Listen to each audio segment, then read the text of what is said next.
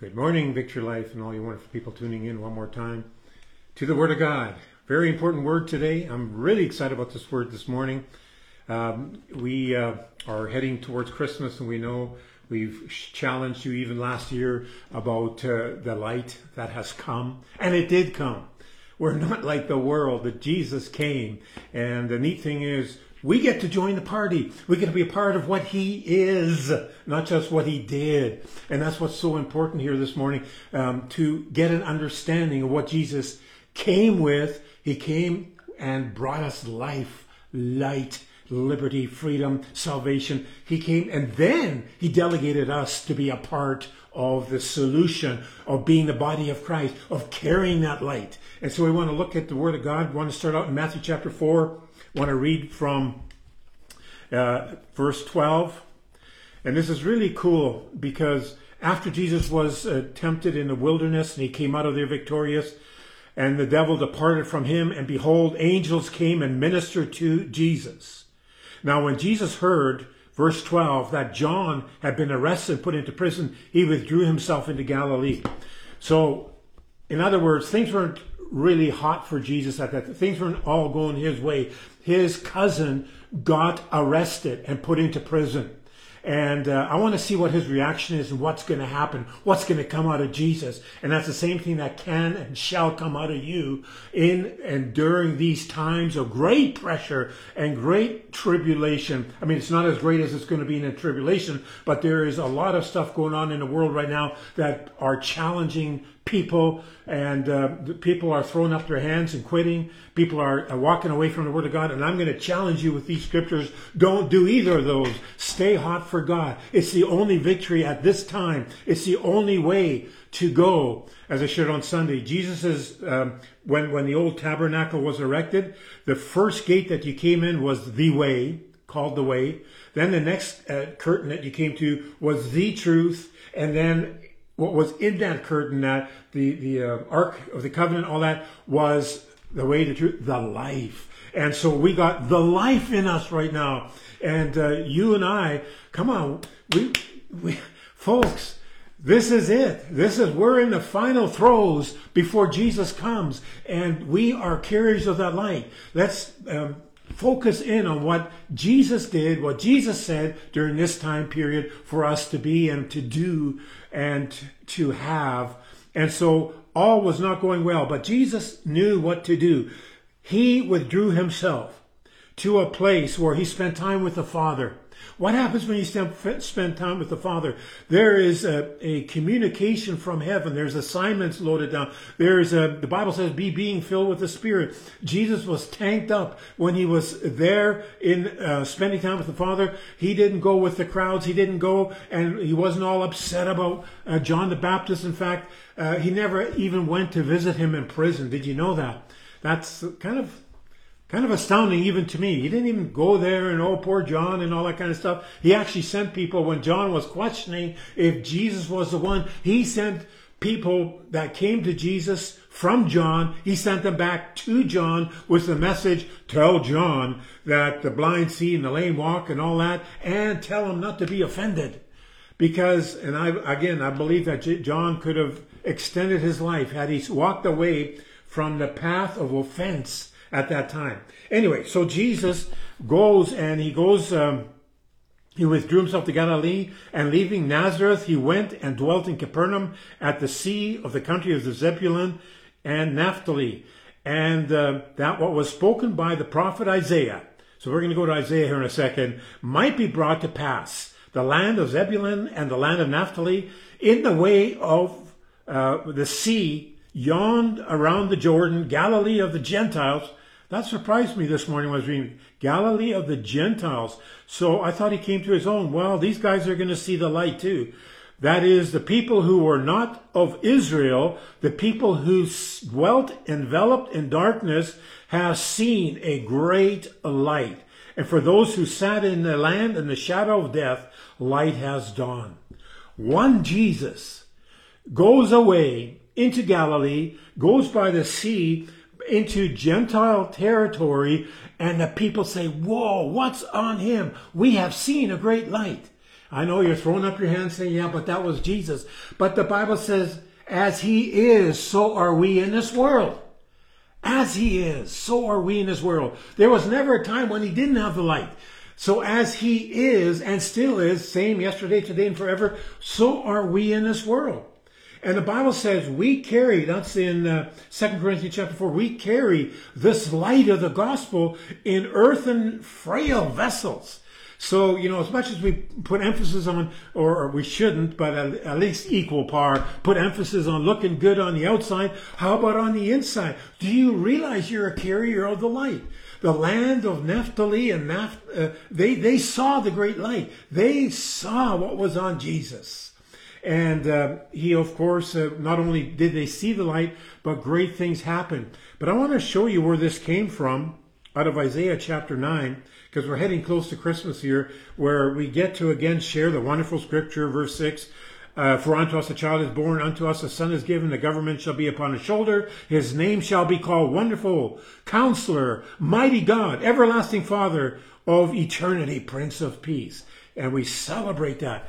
But let's go back to the beginning of that verse and see what all was in the mind of the Father when he sent Jesus. So the prophet Isaiah, which eh, it's interesting because the footnote says this here Isaiah's own name means salvation of the Lord, which means healing, safety, soundness, deliverance, and security from the Lord. Amen. And his two children's names were signs. Um, and I'm not going to get into that right now, but everything that the Lord did was, did was pointing to a new day. Remember Isaiah 60? Arise from depression. Arise to a new day. Amen. Uh, Isaiah 61 verses 1 on. The Spirit of the Lord is upon me, for he has anointed me to preach the gospel to the poor, the recovering of sight to the blind. It's a new day. Arise from that depression. Arise to newness. Recognize that you are a carrier of that anointing. That you are, uh, you're destined as a believer I remember we are down in, in Surrey, and I'll tell you, this surprised me, but it shouldn't have because we were tanked up on the Word of God. This happened about a year and a half ago. We were filling ourselves with the Word of God. We were prostrate before the Lord, so to speak, in our spirit, man. We just wanted to hear from God. We wanted to hear from heaven. We were absorbing what the minister was saying. And so I was standing in uh, the coffee line. Uh, there's about 10 of us in the line. And to my surprise, these two ladies walk by and they literally fall over and they point and say, That was coming from you, the power of God. And I, I didn't say, Power God, hit these ladies. You know, it was just one of those things that God was reassuring me that, you know, there is still ministry left in me, that I, you know, that He's not forsaken me and all that, that the, the anointing is still on me. And she come around a second time and she started prophesying over my life and, and uh, she could hardly stand. And I'm like, I went back to my seat and wept because it's nothing of my own ability. It's Christ in me, the hope of glory. And how much of Christ you allow out of you, that much. And I, you should expect that every day. Father God, you're in me, Christ in me, the hope of glory. And so the greater ones in me and, and people, uh, well, the, the, handkerchief of Peter, uh, uh, landed on people and, uh, because it was touching their skin, his skin or the handkerchiefs were, and um, and even under the shadow, people were healed, set free, and the people were put on the streets. I'm telling you, would you would you think a revival would incur when the believers, according to Romans chapter 8, they are waiting for the manifestation of the sons of God. I'm a son of God. Not the son of God, but a son of God, according to uh, 1 John chapter uh, 2. I am there. As he is, so are we in the world. But watch this here. So it says in uh, chapter 9 of Isaiah, but in the midst of judgment, there is the promise and the certainty of the Lord's deliverance. There shall be gloom, there shall not be no gloom for her who is in anguish. So if you are in anguish as an Old Testament saint or someone in the Gospels, anguish in Jesus is over. Amen. No gloom, say no gloom. For her who is in anguish. In the former time, the Lord brought into contempt the land of Zebulun and the land of Naphtali, which we just read about in Mark chapter 4. But in the latter time, right now, folks, right now, he will make it glorious by the way of the sea of Galilee, the land beyond the Jordan, Galilee of the nations. And the people, the scripture that I already read, walked in darkness. They have seen a great light. Oh, big deal if it's just going to be seen in the distance. What, um, what was the purpose of that? Who dwell in the land of intense darkness and the shadow of death, upon them the light has shined. Oh, it says, Oh Lord, you have, um, have multiplied the nations and increased their joy.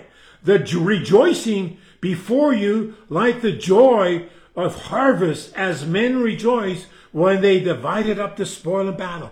Can you imagine all those people in sorrow and sadness? Even today, if you haven't heard the gospel, it's good news. Good news from our Lord coming to a dark people that are stooped in sin and sickness and disease. He came and became the light. He came with intense love. He came with all the things that are necessary for life and godliness to a believing people, our former shame has been abolished through the blood of Jesus Christ. You want to be a sinner saved by grace? That's a one day transaction. Now you walk in the glory and the, and the joy of the Lord, which is your strength as you go about your daily activities. The joy of the Lord is your strength and you overcome by the blood of the Lamb and the word of your testimony. I want to show you the difference. So this is for us as believers. How many Christians are, are not there yet or have not enacted that yet, don't understand that yet. Even like it says in Malachi 3, it says, Your words have become stout against me. You're saying things that are not true. The book of Job says, Job, shut your mouth. You're saying things that aren't true. God is not the one that is temptation, testing, and trying you. James chapter 1 Find out the goodness of God. Find out that He's a Father of lights and goodness comes from Him. But watch the con- in contrast, uh, Isaiah. We'll start in uh, fifth, verse eight, verse verse. Uh, oh, where is it here? Verse 18, 8, 18 of Isaiah. It says, Behold, I, I Isaiah, and the children whom the Lord has given me, so he had two kids whose names had to do with salvation, are for signs and for wonders that are to take place in Israel from the Lord of hosts who dwell in Mount Zion. Can I tell you something? In John chapter 1, the Bible says he came to his own, but his own didn't receive him. His own didn't want him. I watched the other day as these Jewish children walked by people that were proselytizing, speaking about Jesus, and they were spitting at them. The Jews today we pray for them. We love them. We pray for Israel with all that's going on. Why? Because the Bible says that. Even though they reject, uh, the majority reject the Christian faith, uh, which is uh, faith in Jesus Christ, and they've erected their own Messiah.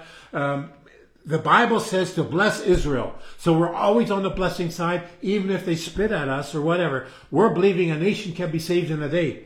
And so, even though the gospel was sent to them, um, it says in, in John chapter 1, verse, I believe 7, it says that they rejected him and he came to the Gentiles.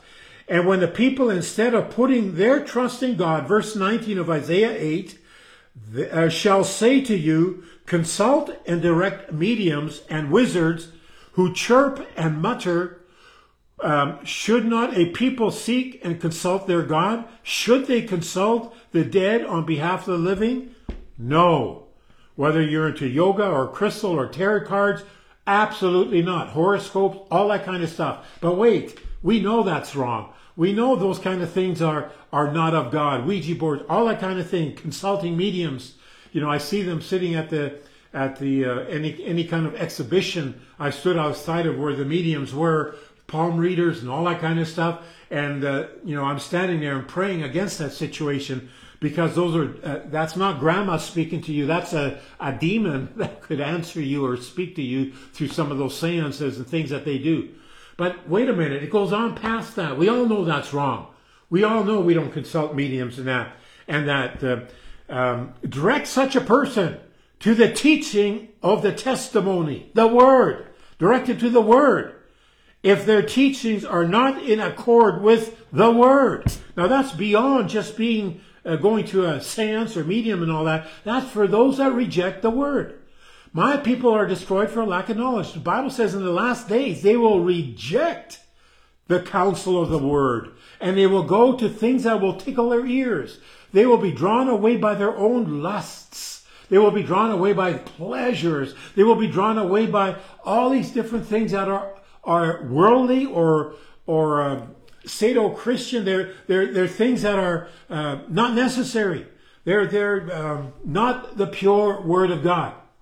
I'm telling you, there's a lot of Christians that have settled for that. Well, you know, we used to speak in tongues. We don't, well, we used to believe the Word of God. Well, you know, and I've had people say that to me. Said, where they were attending, they said, we know the Spirit, the God spoke to them. The Spirit of God is not here. Then they came over and they said, it's here. And we've had people actually touch the, the church door and say, the power of God's here. And that's one of, that's nothing to do with us other than desiring God pulling down, desiring His presence in every service, staying with the Word of God, whether it's popular or not, staying with it because I'm believing God that handkerchiefs that were laid on my body or, or um, uh, prayer cloth or whatever, or people that come up front. We've had several um, very uh, interesting miracles, significant miracles by the hand of God during our services. And so we desire to press on, and it's going to catch on. People are going to say, wait a minute, Christ, Jesus is in that place. Amen. And so it says, I'm going to start that again. Direct such a people to the teaching and of the test and to the testimony, if their teachings are not according with this word, it is surely because there is no dawn and no morning for them. And they who consult mediums and wizards or are away from the word of God shall pass through the land sorely distressed. Why is this happening to me? Are you in the word? Are you a word person? Do you put the word of God first place? We don't understand why this happened, so forth. Are you in the word? The Bible just tells you, you know, are you in the word? I mean, yes, Satan attacks when you're in the word and when you're not in the word of God. He's the same ugly devil. But I'm telling you, when you have the word of God, the Bible promises you a constant pageant of triumph. Even if it looks dark, it's, there's a turning coming. Even if it was meant for evil, God will turn it for good. That's because you're a word person. You love Jesus. You're in the word of God. Stay with the word of God. Amen. And so uh, I'll read that again. And they who consult mediums and wizards shall pass through the land sorely distressed and hungry. And when they shall be hungry, they will fret themselves and curse by their king and their God. And whether they look upwards, oh, uh, or look to the earth, they will behold only distress and darkness, the gloom and anguish, and into thick darkness and widespread obscurity, night they shall be driven away. I don't wish that for anybody. And I'm telling you, all distress, all anguish, all these kind of things are not of God. They never were designed by God, but He sent His word and healed them and delivered them of all diseases. That's God's desire for you. Let me, let me share out of the 119th Psalm, verse 30. 119th Psalm, let me see if I got that right. Verse 105. 119, verse 105. It says, Your word is a lamp to my feet and a light to my path. It doesn't matter how small the word is, it's going to start working on your behalf. Just try that at night. Go running through your house without the lights turned on, and I'm sure you're going to catch your toe on the end of the bed. But just a little light. Darkness cannot push the light away. You are uh, the light's in you. It says that in 2 Corinthians chapter 4. I'll see if I can get there yet today. In 2 Corinthians chapter 4, the light is already on the inside of you. 119 Psalm verse uh, 130 says this here the entrance, the unfolding of your word gives light. It gives understanding, discernment, comprehension to the simple. Now take the reciprocal. You will have no discerning, no comprehension, no understanding, um, no discernment, comprehension, and no unfolding if the entrance of the word is not in you. That's what's so important with the Word of God. That's why He sent His Word. That's why He came. Jesus is the living Word.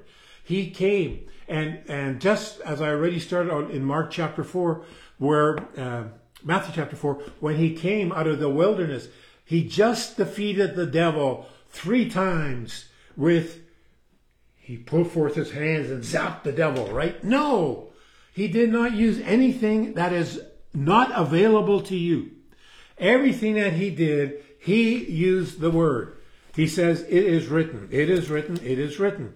And uh, let's go uh, quickly to, in closing, to Second Corinthians chapter 4.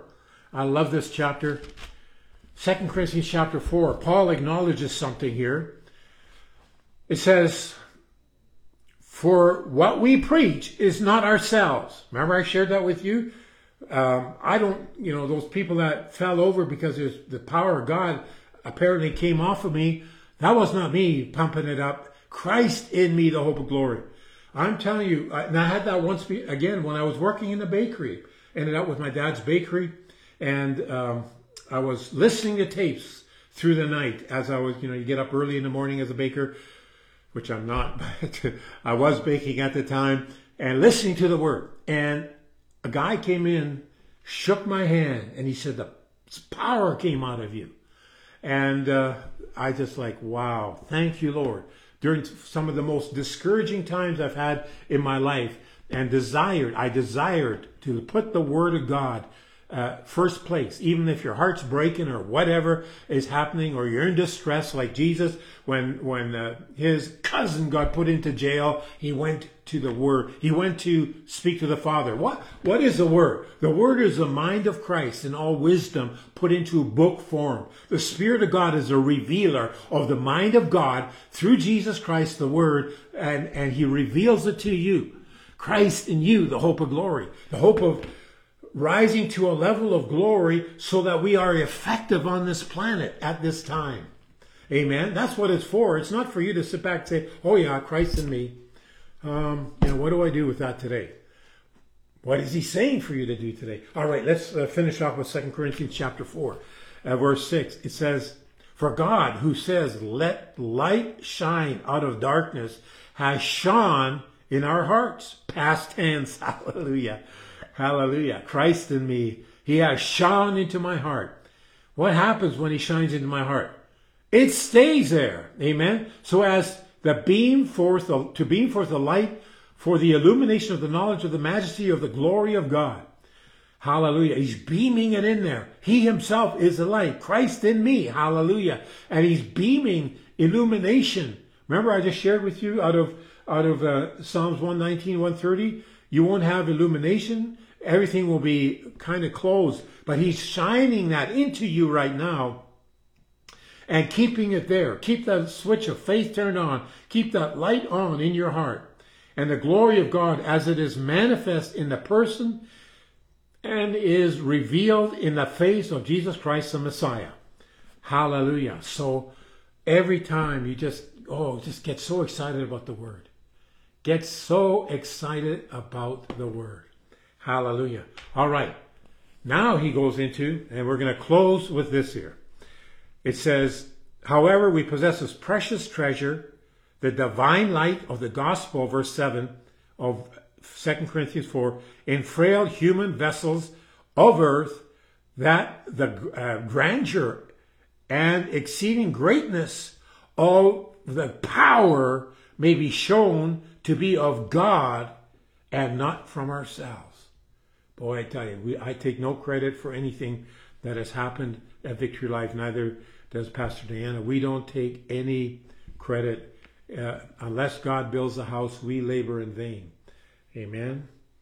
And so then what's so cool is he goes on, uh, he says, We are hedged in, pressed on every side, troubled, oppressed in every way, but not cramped and crushed. Aren't you glad he started out with, and he told you about the glorious gospel and the light? Then he tells you the pressure he's under. Then he tells you what's really going on all around him. So is he dismayed? No. Is he uh, sad? No. Is he depressed? No. No, none of it. Um, it says he's um, troubled and oppressed in every way, but not cramped, crushed. We suffer embarrassment, or at least they are attempting to embarrass me. But you know what? If they yell at you, if they try to embarrass you, go back to the inside. Christ in me, the hope of glory.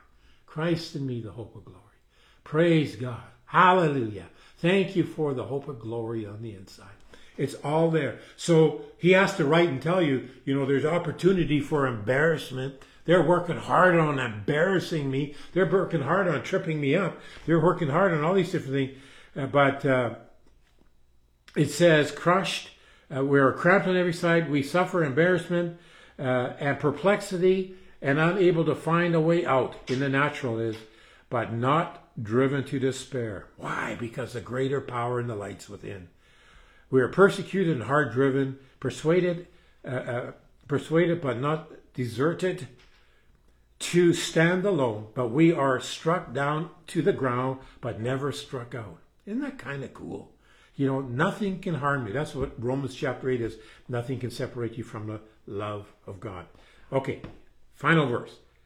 Ye know that uh, yet we have this same spirit of faith as he who has written, I have believed and therefore have I spoken.